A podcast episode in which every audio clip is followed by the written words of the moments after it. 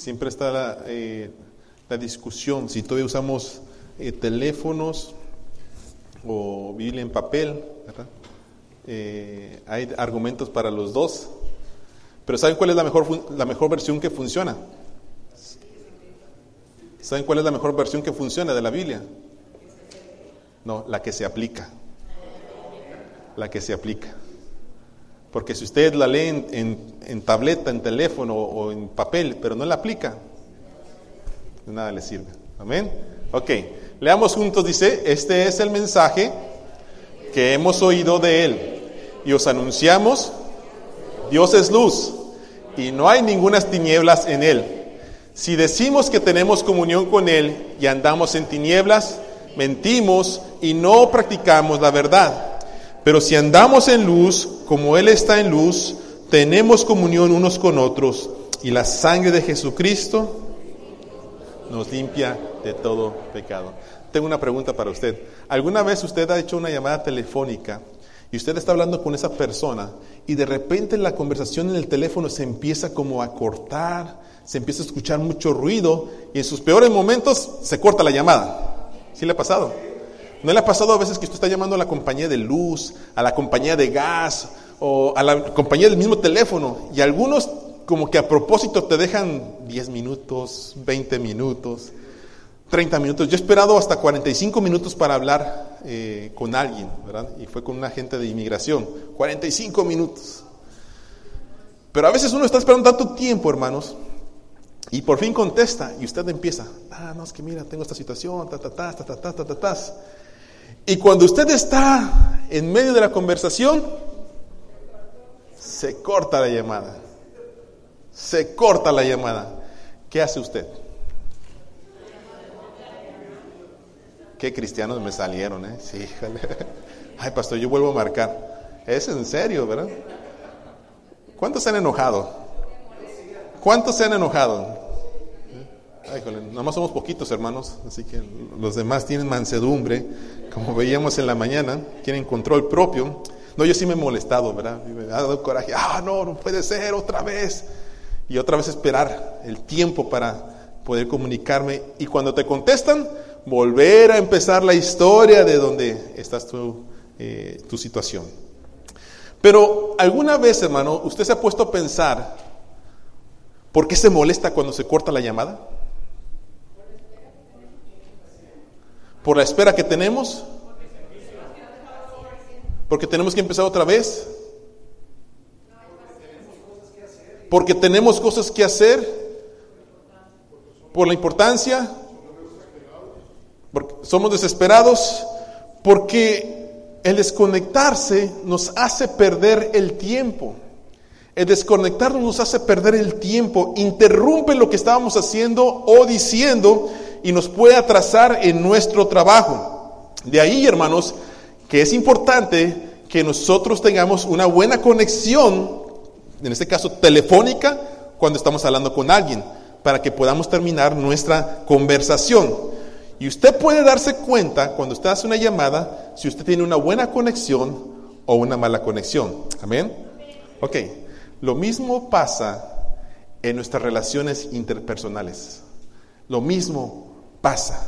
Nosotros sabemos muy bien cuando tenemos una buena conexión con alguien o una muy buena conexión con otra persona o tenemos una conexión más o menos o una conexión muy, muy mala. Usted ve a esa persona, ¿verdad? Y mejor me voy para otro lado y no quiero saber nada de esa persona. O usted cuando ve a alguien dice, ¡Hey, hermano, hermana en Cristo! ¿Cómo me da gusto verte? Y usted corre hasta abrazar a esa persona. ¿Y cómo lo sabemos? ¿Cómo sabemos que tenemos buena conexión, buena comunicación con esa persona? Por el tipo de comunicación, cómo hablamos cómo nos expresamos, cómo nos comportamos, qué decimos. Sabemos que hay una buena conexión con esa persona. Las relaciones, hermanos, con las personas, por si usted no lo sabía, son muy importantes. Las relaciones entre nosotros como iglesia son muy importantes. La familia Tapia está aquí por primera vez. ¿Qué cree que es lo que están haciendo ellos y están sintiendo? La forma en que nosotros nos estamos relacionando con ellos. Ellos pueden sentir la conexión, que hay una buena comunicación, o pueden sentir que, Señor, ¿a dónde me vine a poner? ¿A dónde vine a parar? Ni siquiera me saludaron, ni siquiera me vieron. Así que más claro no se los puedo decir. Sabemos, hermanos, que las relaciones son importantes porque una relación nos puede transformar para bien o nos puede transformar para mal. ¿Ha tenido usted personas eh, conocidos que le influyen en su vida para lo negativo? ¿Ah? ¿Quién fue el que me dijo? Alguien me dijo ayer, no recuerdo. Dice, yo me hacía la pinta en la secundaria. ¿Quién fue? Alguien de los hermanos me dijo. Ah, la hermana Quesada. La hermana Quesada.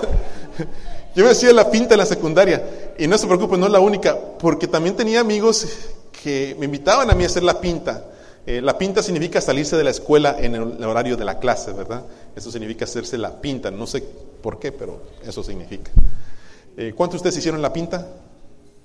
Miren, hermano. Pidan perdón por sus pecados. Eh, pero el, a lo que voy es que me acuerdo que una vez un amigo me hizo, vamos, vente, vamos a, irnos a hacernos la pinta. Y él agarró todavía un certificado de su mamá y lo firmó y toda la cosa, puso su nombre. Dice, aquí está el tuyo, vente, vámonos. Y salimos, se lo dimos, en ese tiempo se llamaban a los que cuidaban perfectos. ¿Eh? se lo dimos. Y ahí va el hermano Peña con sus mochilitas. Y en eso sale el prefecto y dice, hey, hey. Y yo... Pero empecé a sentir tanto temor, tanto temor, que mejor me regresé. Hermano obediente, soy obediente. Y venía tanto, con tanto miedo, hermanos, y que me dice, oye, te fuiste, se te olvidó esto, me dijo. Pero yo del temor dije, ah, no, siempre no me voy a ir, ya me siento mejor. me metí a la secundaria, me sentí mal. Pero fui influenciado por uno de mis amigos. Eh, así que hemos tenido personas que han influenciado negativamente a nuestras vidas. Cuando pasa algo en nuestras situaciones personales, hay personas que usted tiene que saber dirigirse. Porque usted le platica la situación, oye, fíjate que tengo problemas con mi esposa, con mi esposo. Y si, esa persona influencia hacia mal, ¿qué le dice? Déjalo, no te dejes. ¿Qué más? Más de lo mismo. Divórciate. Bueno, busca otra. Bien que saben, ¿eh? Este, digo, porque espero que lo hayan escuchado, no porque ustedes lo están diciendo. Pero también tenemos personas, hermanos, que nos ayudan a ser mejores personas, ¿no? Y que nos confrontan y nos dicen, oye, no está bien lo que estás haciendo. Haz las cosas bien, ve a la iglesia, busca a Dios, ora, levántate temprano, esfuérzate, ve a la escuela. Y esas son las personas que nosotros queremos en nuestras vidas. Personas que nos ayuden a ser mejores. Por eso en estos próximos domingos estaremos escuchando el tema de relaciones que transforman. Relaciones que, que transforman. Es importante dar prioridad a las relaciones que transforman nuestra vida para el bien, no para el mal. Así que hoy quiero hablarte de una relación que debe ser vital en tu vida y en la cual tú no puedes ser al lado en ningún momento, porque esta relación puede transformar todo lo que tú haces, todo lo que tú eres, el propósito de tu vida, y esta tiene que ver en tu relación con Dios. Tu relación con Dios. Del 1 al 10, tengo una pregunta para usted. Del 1 al 10, ¿cómo usted cataloga su relación con Dios?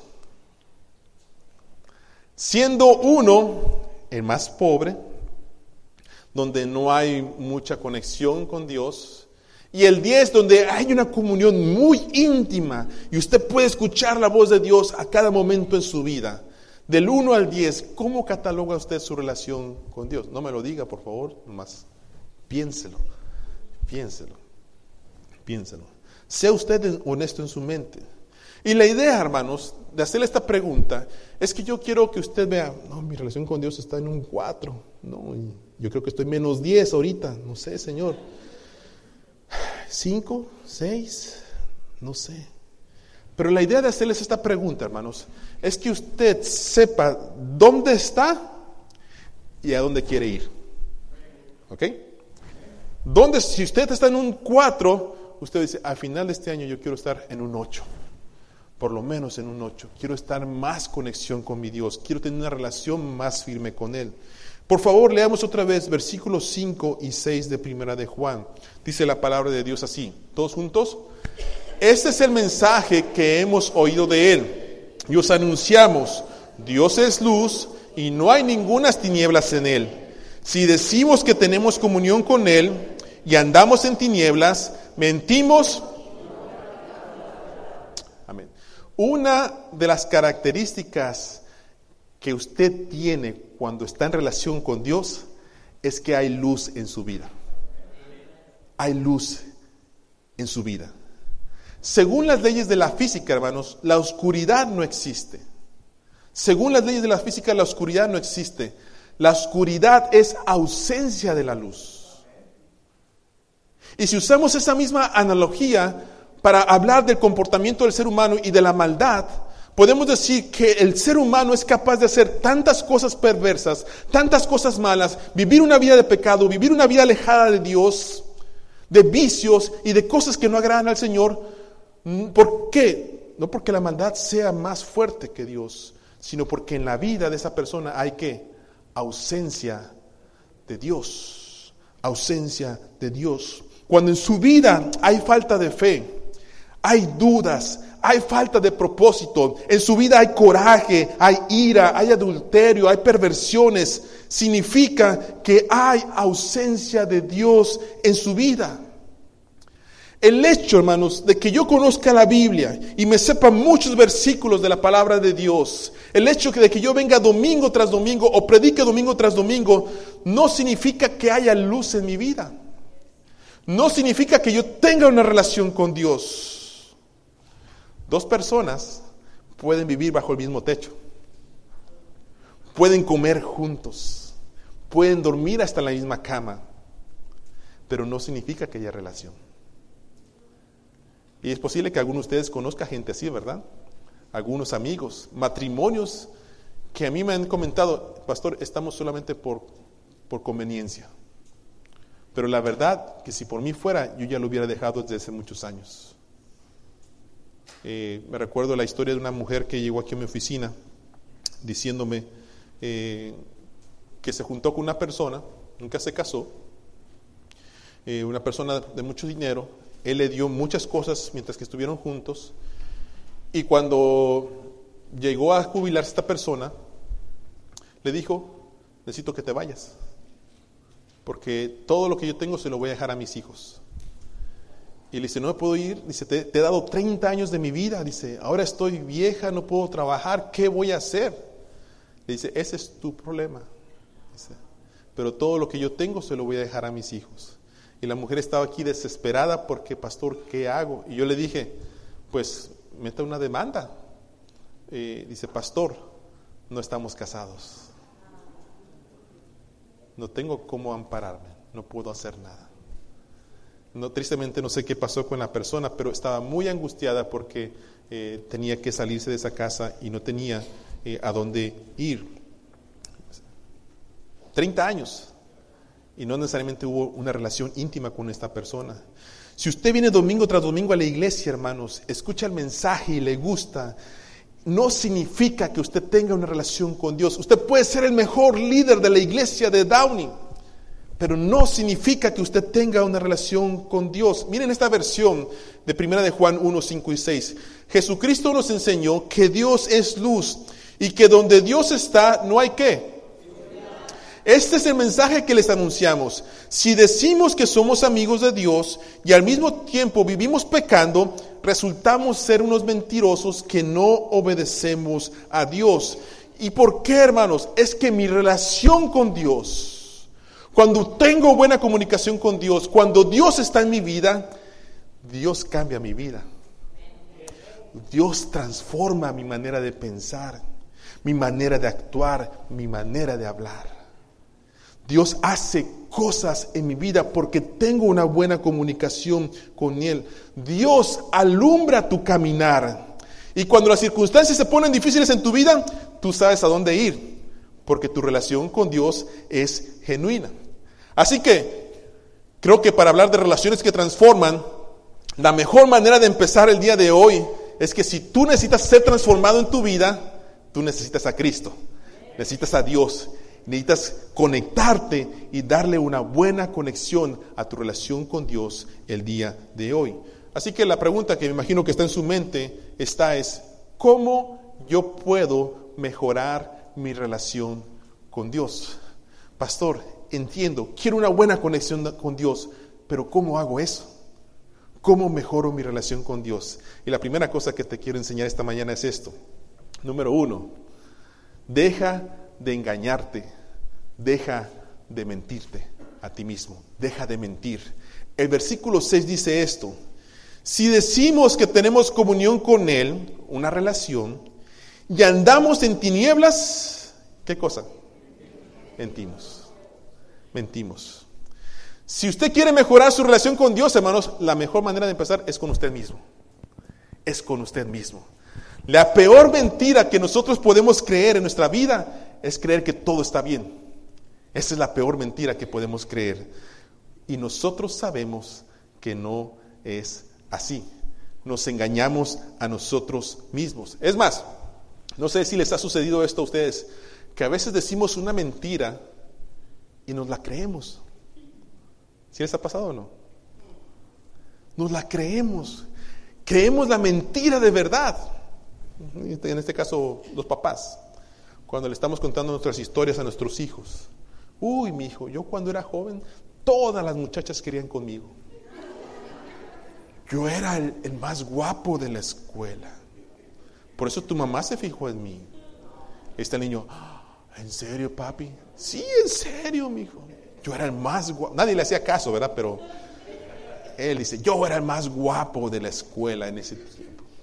Y yo tuve que dedicarme solamente a tu mamá, porque fue la que me enamoró.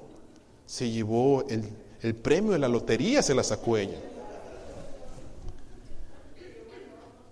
Y después, después se levanta en la mañana y se ve en el espejo el varón. Dice, te pasaste hoy, ¿eh? Te pasaste. ¿Sí o no varones, eh? ¿Están guapos varones o no están guapos? No, nomás uno dijo, nada más uno. O hermanos, o cuando usted quiere llegar al trabajo, digo, cuando no quiere llegar al trabajo, o no quiere ir por alguna razón, o quiere llegar tarde por alguna razón, usted llama.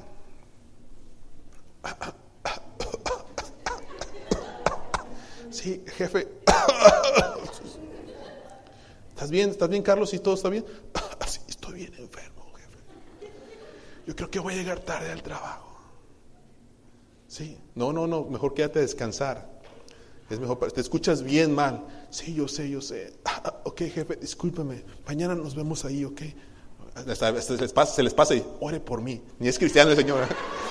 Ore por mí, ore por mí. Y usted cuelga ni está enfermo, pero usted sigue tosiendo, ¿verdad? Sigue tosiendo para... Y usted dice, eh, ¿qué pasó? ¿Vas a ir al trabajo hoy? No, no voy a ir, me siento hasta mal, me duele la garganta aquí, como que siento cosquillitas. Sí, pues lávate los dientes por lo menos para que se te quite lo raspado. A veces hablamos y nos creemos la mentira, hermanos. Nos creemos la propia mentira que decimos. Me estaba pensando yo en esto. Dije yo, si Dios me revelara por qué algunos de ustedes no han venido a la iglesia de verdad, y que Dios me dijera, mira, este hermano no vino por esta razón, ¿cuántas mentiras me encontraría, verdad? ¿Cuántas mentiras me encontraría? Pastor, no puedo ir porque no pude ir por esta razón, no puedo ir. Pero no quiero saber, hermano. Le dije, no, Señor, no me lo reveles. Ya es suficiente, ya es suficiente, ya no quiero saber. Pero la realidad, hermanos, es que a veces creemos nuestra propia mentira. Y Juan dice, la palabra de Dios nos dice, ¿quieres mejorar tu relación con Dios? ¿Quieres mejorar tu relación con Dios? Deja de mentir. Deja de andar en tinieblas. Deja de hacer, las cosas que no agradan a Dios. Acepta que en tu vida las cosas no están bien. Que necesitas ayuda para dejar un vicio, para controlar tu temperamento, para guardar tu boca, para dejar de mirar lo que no tienes que mirar. Acepta que necesitas ayuda. Deja de hacer lo malo, deja de pecar, deja de andar en tinieblas, acepta que necesitas arrepentirte. Y dice Juan, esta es la primera cosa que tú tienes que hacer si quieres mejorar tu relación con Dios. Deja de autoengañarte. Miren hermanos, no importa cuánto usted le diga a su esposa que la ama, no importa usted cuántas horas le lleva, si usted y su actitud son bien diferentes y usted quiere, quiere, andar con otra, anda coqueteando con alguien más o en sus peores casos, ¿verdad? Usted le es infiel a su esposa. No importa las palabras. No importa las palabras. Si su actitud es diferente a lo que usted dice. Y hermanos, no importa usted cuánto le diga a Dios, Señor, te necesito, Señor, te amo, Señor, quiero más de ti, Señor, estoy bien agradecido. Si usted en su vida sigue viviendo una vida de pecado y usted piensa que todas las cosas están bien en su vida, eso es autoengañarse. Dice la palabra de Dios, si, si digo yo que tengo una comunión con Él y ando en tinieblas, dice, yo miento. Deje de buscar excusas. Deje de buscar excusas. Es que no entiendo la Biblia. Es que no me alcanza el tiempo para orar. Es que no puedo ir a la iglesia. Es que no puedo aquí. Es que no puedo allá. Si usted quiere conectarse con Dios, lo primero que tiene que hacer es dejar de mentir, dejar de hacer excusas y ponerse a las manos de Dios. Y dice el versículo 8 de esta manera, miren. Dice, leamos juntos, por favor, el versículo 8. Si decimos que no tenemos pecado, ¿qué? Ah, ¿verdad? Pero el versículo 9, gracias a Dios por ello, ¿verdad? Dice.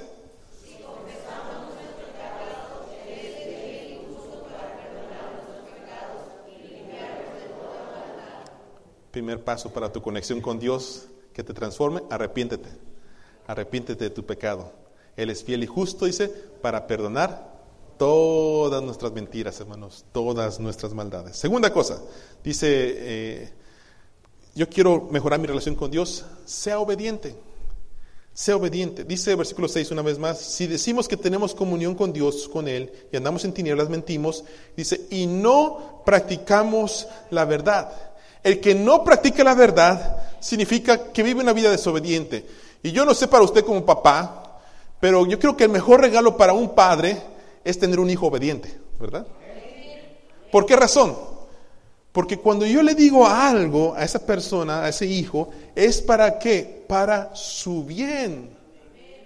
No es para molestarlo, no es para que hacerlo enojar, es mi deseo de que mi hijo, mi hija esté mejor de como está. Y le doy consejos y me gustaría que su actitud fuera una actitud obediente. Y cuando el hijo es obediente, hermanos, cuando el hijo es obediente, eso quiere decir que es obediente porque confía en el Padre. Hay una buena comunicación, hay una relación con el papá o con la mamá, cuando el hijo es obediente. Cuando el hijo es desobediente, quizás es una buena manera de empezar. Eso quiere decir que su hijo a lo mejor no le cree.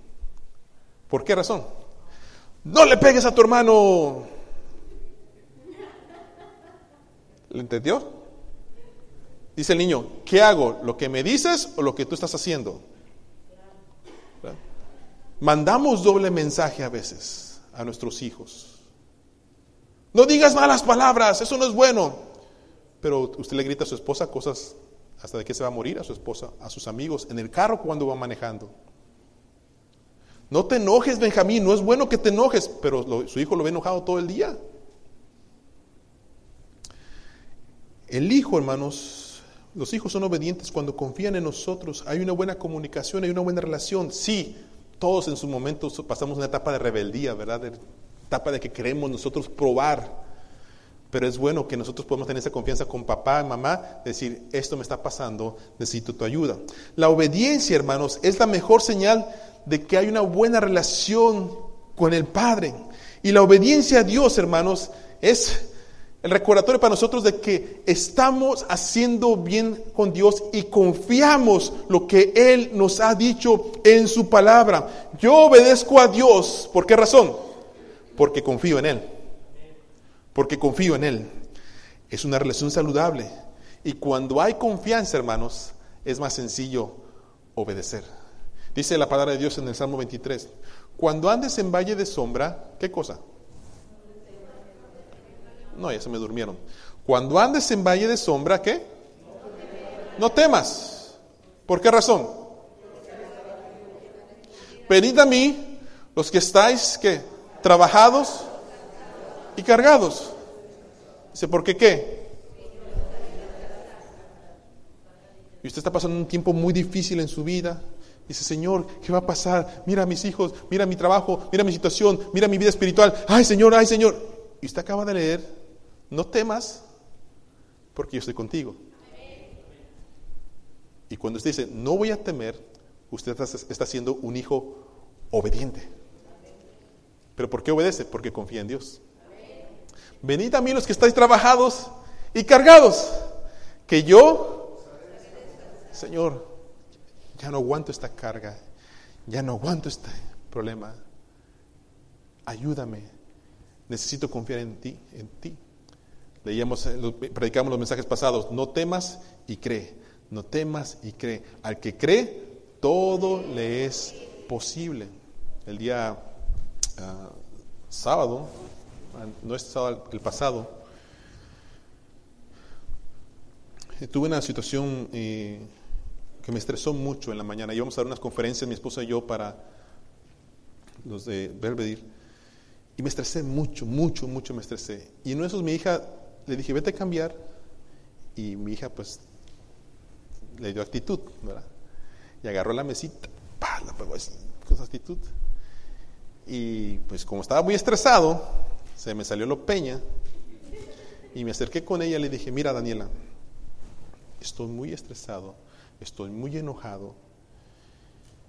No me hagas enojar, mami, porque te puedo pegar y me voy, a, quitar toda esta frustración que tengo contigo y me voy a sentir muy mal, porque yo sé que no te lo mereces. Yo sé que me siento estresado y te puedo hacer sentir mal porque me siento mal en este momento. Así que por favor, mija, ayúdame y vete a cambiar tranquilamente y ayúdanos a tu mamá y a mí para hacer las cosas bien. Pedí que el Señor me diera autocontrol. Venid a mí los que estáis trabajados y cargados. Y en eso, me dice mi esposa, me escuchó mi esposa, ¿verdad? Este, mi esposa, ¿sabe? las esposas también están allá haciendo la ropa, pero ¿qué está pasando? Sí, ¿verdad? Tienen la antena parada, ¿no? Y, este, y entro al cuarto y me ve mi esposa y me dice, ¿ya oraste? Digo, sí, ya oré en la mañana. Dice, necesitas orar otra vez. Las relaciones que influyen, ¿verdad? Las relaciones que transforman necesitas orar otra vez.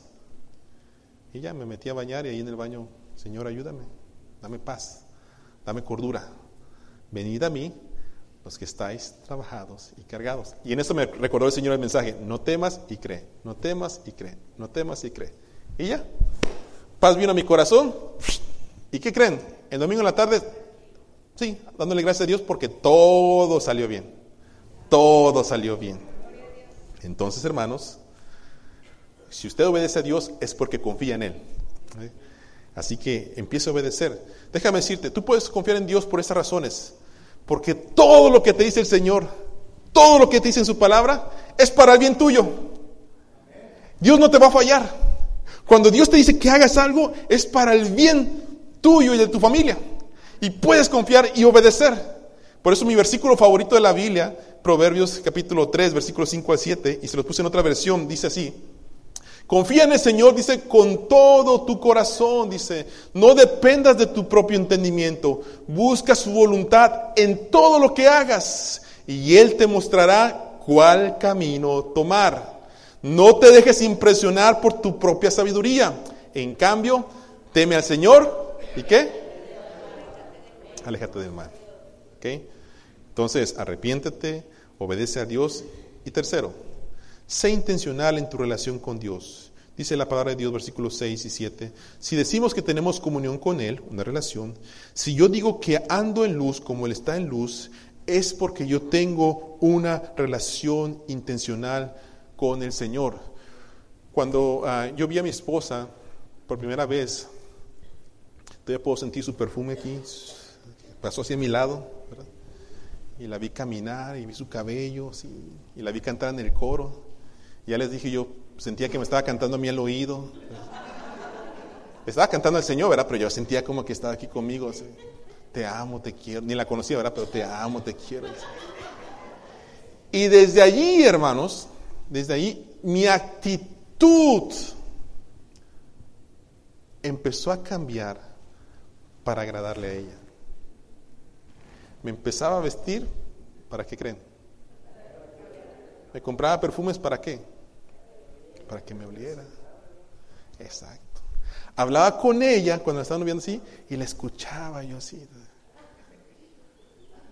Y yo, el, el hombre más paciente del mundo. Estoy hablando de esos tiempos, hermanos, por favor. Respeto, respeto. y mi actitud cuando le enamora, te amo, te quiero, largas conversaciones por teléfono, ¿verdad? Sí.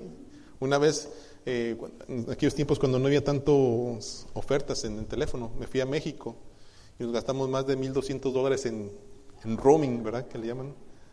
Y este, nos costó pagarlo. Pero quería hablar con ella. Toda mi actitud, hermanos, todo lo que yo hacía, lo que hablaba, lo que pensaba, mis correos electrónicos que le escribía ya en, que empezaban, ¿verdad? que te amo, te quiero, te extraño, cómo gustaría estar contigo, hoy cómo extraño tus caricias, Era, todo era para ella. ¿Por qué razón? Estaba enamorado. Mi actitud era intencional. Yo quería estar con ella. Estoy, estoy, estoy, estoy. Este, y ustedes, eh, la próxima vez que nos inviten a Fortaleza Matrimonial a, nosotros, les platicaremos algo que nos sucedió para el bien de, la iglesia, ¿verdad? Pero ese no es el mensaje. Eh, pero mi actitud, hermanos, todo intencional para impresionar a mi esposa. ¿Cómo cree que debe ser su actitud con Dios? ¿Ah? Intencional. Señor, aquí estoy este domingo para alabarte para agradecerte. Gracias por tu bondad, gracias por tu misericordia. Mira mi corazón, mira mi mente, mira lo que está pasando. Necesito tu ayuda. Señor, cómo te amo. Señor, cómo te necesito. Transfórmame, cámbiame, dame más de ti. Te necesito, Señor. Aquí están mis, mis pies, mis manos, mi cabeza, mis ojos, todo para ti, Señor. Ah, Padre, estoy enamorado de ti. Qué paz siento en mi corazón. Y hermano, aunque usted cante feo, Cántele al Señor ahí en el baño. Cántele al Señor. Y dígale cuánto le ama. Sea intencional. Sea honesto con usted mismo. Señor, quiero conocerte más. No sé cómo, pero mira, hoy voy a empezar a leer la Biblia. Ayúdame, Señor, ¿cómo empiezo? Ah, tenemos un pastor, déjame le llamo para ver cómo me puedo leer la Biblia. Ah, tengo un hermano que sé que me puede ayudar para leer la Biblia. Hermano, ¿cómo puedo leer mi Biblia? Sé intencional, Señor. Sé que no he orado por muchos meses, Señor. Ayúdame a empezar a orar. Quiero una relación contigo. Me voy a poner la meta de antes de dormir, orar, antes de levantar o salir al trabajo, voy a orar, voy a buscar tu rostro, media hora para los que ya oran. Quiero empezar por lo menos hablando contigo un poco más todos los días. Venga a un estudio bíblico. Venga a la casa de Dios. Escuche un sermón. Cosas que le agreguen valor a su vida y le transformen.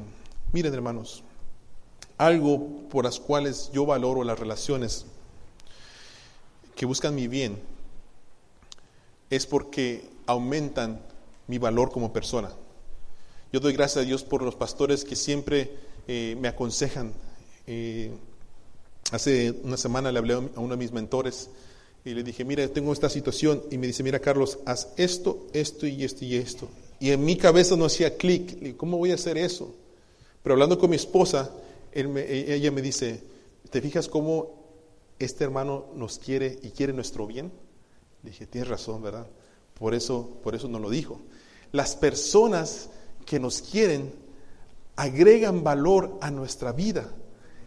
Nos dan valor, nos sentimos bien delante de esas personas y vamos a aprender un poco más de eso en nuestros sermones. Pero déjame decirte esto.